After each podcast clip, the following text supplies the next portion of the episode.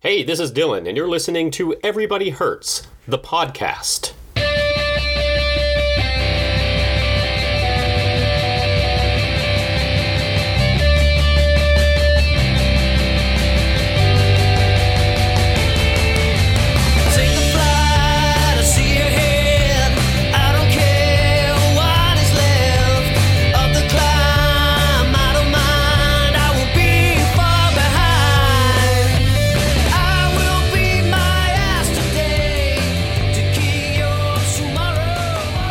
I'm here with Davis Phinney and Connie Carpenter Phinney, our tour patrons for the Tour of Sufferlandria, the first family of American cycling. They both have storied careers. After he was diagnosed with Parkinson's, Davis had to cope with a new relationship with his body. Davis and Connie, thank you so much for talking to me today. Thank you, Dylan.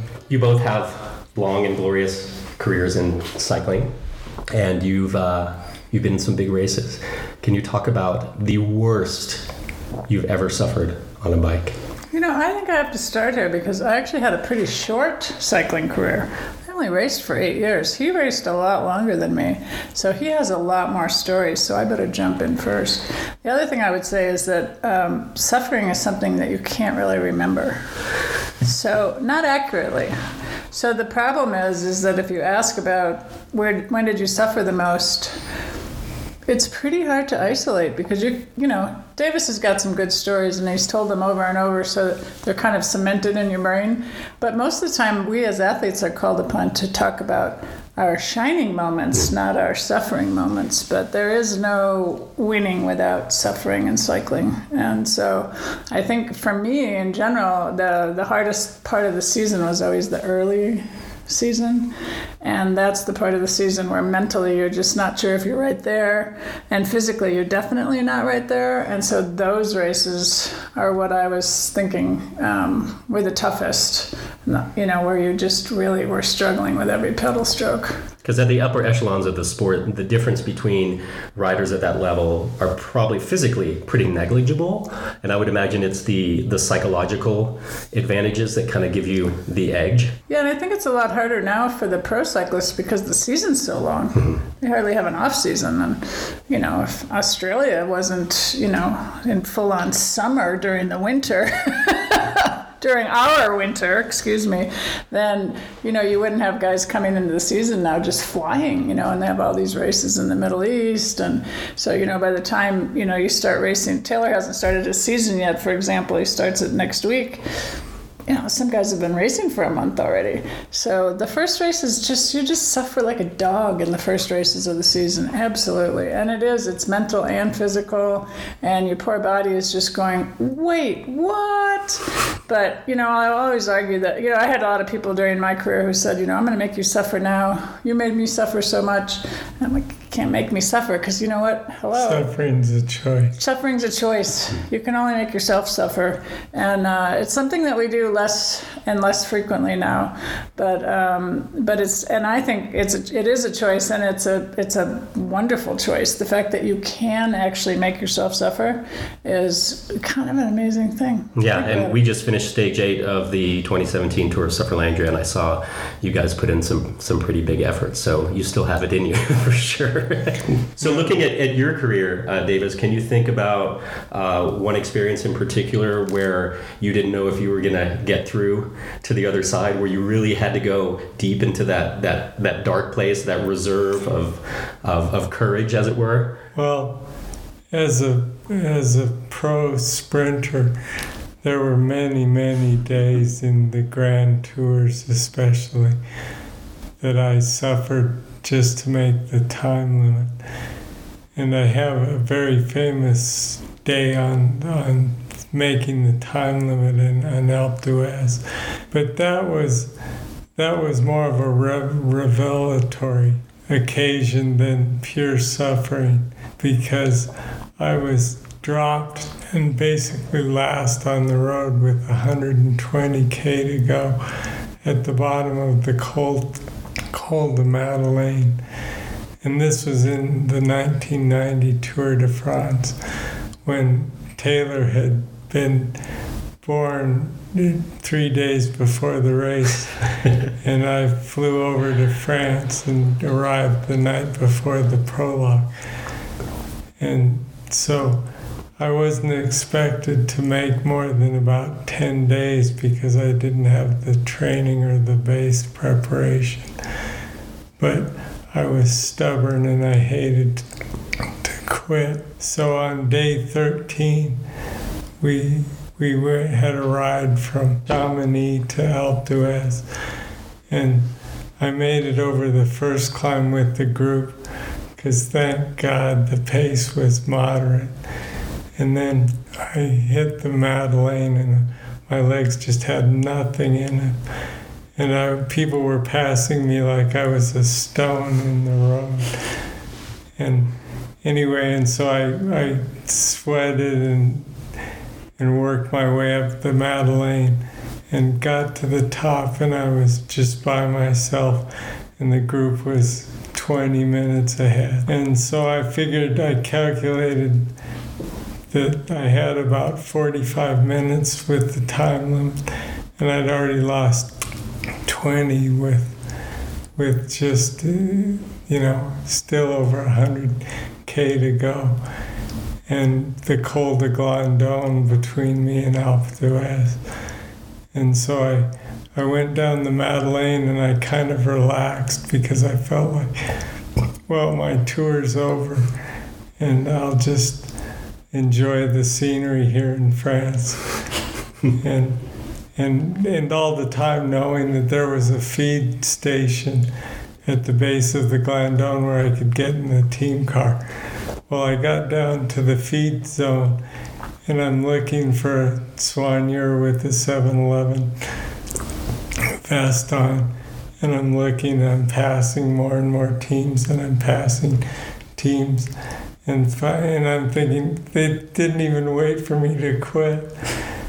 But just as, as, I, as I was about to give up hope that I would even get a feed bag, out steps a soigneur with a with a bag that says 7-Eleven printed on it, and I just reach out and grab it and keep going. Because it just wasn't in my nature to to quit. It was just second nature to keep going. And so I started up the Glandon and I ate some food and I considered my dilemma of of missing my opportunity to quit. and I, but, but I came to a great realization and one that stood me well all the way through this new Parkinson's journey. And that was that maybe on that particular day, in that moment, my my race was my victory would be just to to go as hard as I could to the finish and try to make the time limit. And just giving myself that that goal motivated me to to to stay in the race and put my you know put my energy into the pedals and no debate no no change of mind just go for it. And I saw a few I so I started up the Glandon and and I got rolling pretty good. And then I looked up about three switchbacks ahead of me and I saw another rider and I thought, oh, if I can just catch that guy, then we'll have two of us together. And the power of two is better than one. And, and I ended up catching him right before the top. And just then, a motorcycle gendarme pulls out and, and starts following the two of us. And I thought, great, we've got a gendarme. I've got another rider. I'm going to make it. I'm going to make it. And just as that thought crossed my mind, I hear this bang. And I turn and look back, and, and the rider I just caught pulls over with a flat tire. And the gendarme stops, and I never see either of them again.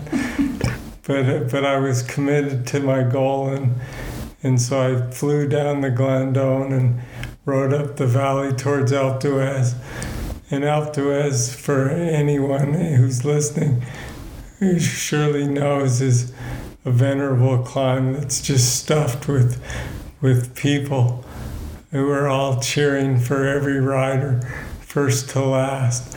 Well, by the time I'm coming up, people are packing up their cars and ready to getting ready to move on, but then they hear the, from the crowds below that there's a rider coming, and they're like, "Oh, still."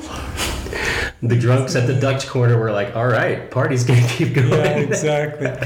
and and so you just you just get immersed in this vortex of of sweat and your own breath and your heart heartbeat mired mired in in this deafening noise of people cheering for you and pouring water on your head and slapping you on the back and it's one of the most amazing sensations and so I came up and came around the last turn and I didn't know where I stood. But as I've told the story, it, it appeared to me like they were lowering the scaffolding. But, but I sprinted in nonetheless and ducked my head under the scaffolding. And Jim Ochowicz, who's now the manager of BMC, was then the manager of our Team 711, had waited for me. And I just collapsed in his arms. And I didn't, couldn't think. I just spent every amount of energy I had just getting to the finish line. And Jim waits and lets me collect my breath a little bit. And then he whispers in my ear, two minutes. You made it by two minutes. And that, and that two minutes has proved really pivotal to me now because there's so much about Parkinson's that you lose that you lose control of, of how your body functions. And so you struggle to get through the day. But I know when push comes to shove that A, I have a great team like I did then. Now I have Connie and, and my family and friends and my kids, Taylor and Kelsey, looking out for me. But I know I have it in me to make the time limit and get through this journey with Parkinson's with dignity and grace. Because you said you know it wasn't in your nature back then uh, to quit and that you had identified for yourself what what victory was going to mean to you. It wasn't going to be victory in the stage but for you it was going to be okay let's get to the feed zone. And then it was no wait i'm going to make it to the finish line. And that was your that was your personal victory. You know the davis Phinney foundation has a, a saying that that every victory counts. The ways in which people define victory for themselves is is really important and really powerful. Yeah, I think the hardest thing in the world is that everybody associates victory with only winning, you know, and or at the expense of other people yeah, and at the expense of other people. Whereas, you know, we look at it really as just, you know, rising to the challenges in front of you and also just really enjoying the accomplishment. And I think that's one thing that gets really lost too. And that's one of the things we resonate the most with the Sufferlandrian community is everybody's um, ability to push themselves, but also to enjoy, you know, that that their ability to push, you know, and, and not to take it for granted because that's something that we're not all able to do, you know, and, and so so part of the the joy and I mean we tell our kids are both elite athletes, but you know, for us it's like you're not going to be successful if you don't love what you do and if you judge yourself too harshly because you know it's give and go every moment you know and you just you know you have to be willing to yeah register the the success when you have it. And um, and deal with the defeat too because there's certainly a lot of that out there you know but we're not easily defeated. And Phinneys don't seem to give up much so. Not in their nature. You're not racing against other people ultimately. It's you're you're pushing yourself. You're saying what how how far can I go? How far can I push myself? What's going to make me proud of what I've accomplished? Exactly. Yeah, and certainly if you get Davis Phinney to the end of a bike race, he's going to try to beat everybody. Pip but- you with the line. but at the same time it's um, but that's just you know it's it's mastery it's mastery of what you're doing and how you're doing it and uh, and kind of revel- reveling in your body's capacity to master you know whether it's cycling or or other um, areas that you're interested in. And and you know the main thing in, in life as a human is just to be passionate about something. And so uh, you know those of us passionate about cycling um, it's a gift. It's a gift to be able to go out and enjoy that. And and Davis and I both still enjoy that, but definitely on a much more toned down level. Because mastery isn't a destination; it's it's a journey. You can never uh, yeah. get to the end and say, "All right, dust off your hands," and say, "I've done. I'm done. I've, I've learned everything I can learn." Yeah, and I think with us, um, you know, with cycling, you're always learning, and it's like in life, you're always learning, and if you stop learning, really stop living, you know. And I think that, um, and it really uh, embodies what we do as the foundation too, is just helping people, you know, from to live with their day-to-day challenges. And when you have a neurological condition, you, you don't have control over a lot. And so that which you can control uh, is so important. And do more than make the best of it. You know, actually thrive under those conditions is uh, is what's pretty remarkable about. I think what we try to do for people and the kind of feedback we get back from people with Parkinson's is is really pretty amazing too.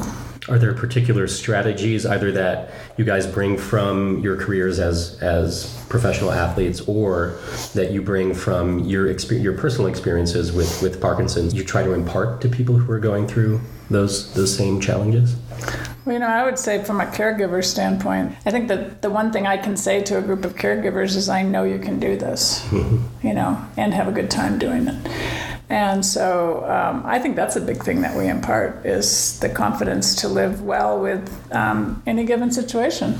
Well, and the upbeat attitude, you know, going through life with a smile on our faces. And smiling can be a challenge for people with Parkinson's. But more than that, I think that I one thing that I've this this disease has taught me well and enforced upon Connie first and foremost is patience.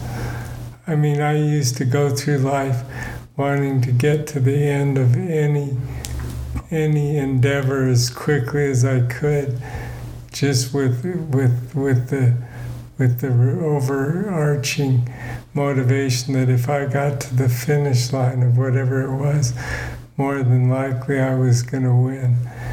And and he, in this in this phase of my life, the finish line is is very amorphous. It's not determined in the way that it once was. But getting through the day takes an inordinate amount of effort and struggle or can. But that doesn't get me out of getting dressed or doing the dishes or doing basic chores or, or going to the DPF office or answering emails. It's just that people have to understand that it takes me a lot longer than it does them. And, and, uh, and so I learned that there's a, a zen to taking my time because I, I have no choice. That's not to say to feel to bring pity on myself. It's just a challenge. So I look at living with Parkinson's as a set of challenges. And if I can overcome them, then those are big victories. But within the big victories, there's lots of little victories to be found. And that's just appreciation of life. You know, having a good cup of coffee, having a good meal, having a good conversation. It sounds like your idea of victory has evolved, and it seems like being in the moment now is is a lot more Well- enjoyable. Well, I used to love being in the moment as a sprinter, mm-hmm. Especially because I had to be but it was only in the last 10 or 20 kilometers of a race where if you were building towards a bunch finish, you'd have to be absolutely present to not make a mistake. Mm-hmm. And, and those were the best moments of my career in terms of the most electric. And when I did everything right, I put it all together, then I could win. It's almost the reverse of that because I'm not in the moment at speed out of necessity for having a catastrophic accident. It's more out of necessity for not falling over or, or maintaining my balance. It's a different kind of moment to moment, mm-hmm. but that doesn't mean those moments are any less rich. It's very easy when you have Parkinson's disease to find yourself isolated and sitting on a couch. Right. And that's no way to live. And so, you know, the best thing we can do is encourage people to get out. I mean, some people can literally not walk, you know, they can't put it together, but if they put headphones on and listen to music, something about the music in their brain allows them to move. And so, you know, it's just like giving people um, different tools to try to see what works. And surprisingly, for some reason, cycling actually really benefits people with Parkinson's, and they find that after um, being on a bike, you know, a lot of the sym- symptoms dissipate. It's a drug. Cycling is a drug. We've known that for years. yes. It's And so- legal. but you know, and you can really see it. And the fact that you can actually regain, regain and I think so often in our medical community, people are diagnosed with an illness or a disease, and we're told to rest and take it easy. And I think what Davis would say is, uh, you know, we, they, they, people with Parkinson's, can't afford to wait. You can't afford to be passive. Right. And um, I realize that the Sufferlandrian community is not a passive community. By and large, not so much. and so you know I, I, it, but but it's easy to become passive when you're faced with a disease like Parkinson's We are very proud of the fact, we being the Davis Phinney Foundation, it was through our efforts largely that that the landscape with Parkinson's has changed and people are finally being encouraged to get out and exercise and and as as a means of of actually improving their symptom level. yeah So we've been doing the tour now. This is the the fifth year that we've done a, a fundraiser for the Davis Phinney Foundation. Just so you can give the Suffer Sufferlandrians listening out, out there just some kind of context of what the tour means in in the broader context of, of the work that you do with the, the foundation. it's a very unique approach um, to kind of uh, first of all collective suffering which seems to really um, grab a lot of people uh, right where it counts because it keeps you going right and um, and Misery this- loves company. Yeah. Misery loves. Well, no, it's not even misery. It's like the joy of suffering, right? But uh, but it's also the collective fundraising and um, kind of spurring each other on and and giving what you can. And it's you know to raise this much money, ten. Ten dollars at a time is, you know, over a hundred thousand dollars. We'll end up, you know, putting on a what we call our victory summits, which are, you know, gatherings of people that come together and um, you know, get have a full day of um, education around their Parkinson's for the for the medical community, the caregiver community, and the people with Parkinson's. Uh, this this one week event that we're that we're doing here will fund a whole victory summit and all the information that comes out of that that then so we're not only to the 500 or 1000 people that will come to that victory summit for example the next one's in Florida. So you can look at every raffle ticket that every, you know someone buys as being a little pebble in a pond that's just you know rippling out and, and affecting people in such a positive way because it allows us to do the work of bringing this positive message to people with Parkinson's and and allowing them to um, to really live well today with with the challenges that they have in front of us. And I think too that that we're an altruistic kind of you know species. We like to give. We like to give back, and um, and I hope everybody in Sufferlandria knows how much they've given of themselves um, to the Parkinson's community because it really. Uh, and I, it, it makes a difference. And we all want to make a difference in the world. So, you know, I think that um, what um, David McQuillen's done with, with the Tour of Sufferlandria and, and the focus on the fundraising um, without taking away from the riders has just been an amazing um, boon for us um, at the Davis Phinney Foundation. Well, and what I love about the community is that you know when you are in that dark place, you're not alone. Yeah. That there's others out there doing the same workout and suffering in their own way, just the way you are. So, Sufferlandrians, thank you. your suffering has not gone unnoticed We or honor your suffering. unappreciated. yeah, we, we honor you greatly.